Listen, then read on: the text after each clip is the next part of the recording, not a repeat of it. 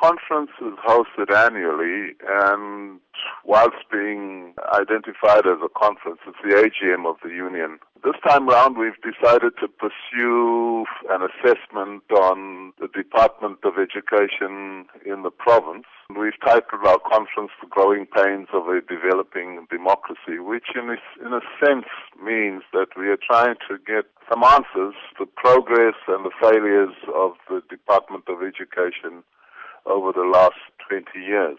The keynote speaker, Professor Weerdekind, is likely to also address in, in greater detail some of the successes and failures of education in this province.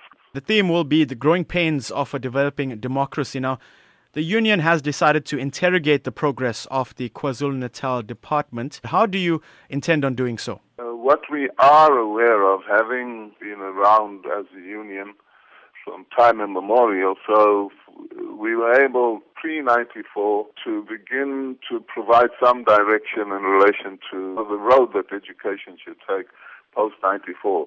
Some of those views and opinions were captured in documents and uh, post 94 we then began to participate in as a union in the business uh, of the Department of Education. It is important as a union then to begin to measure the extent of our involvement over the last 20 years and then to, to point out to the department some of the, the shortcomings and those are, are innumerable. But as the theme indicates, perhaps those are some of the growing pains of a developing democracy or a developing department.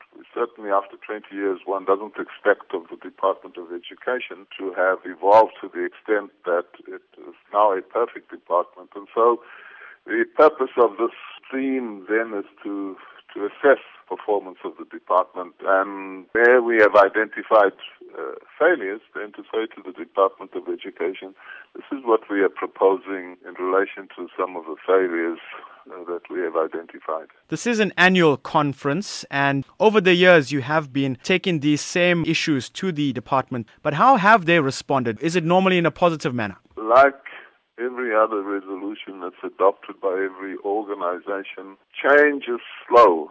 I think one wants to acknowledge that the department and especially under the leadership of, of the previous HOD and MEC for Education and the current HOD and the current MEC for Education. They have seen merit in some of the matters that we have raised and it has become discussion points for them at senior management meetings.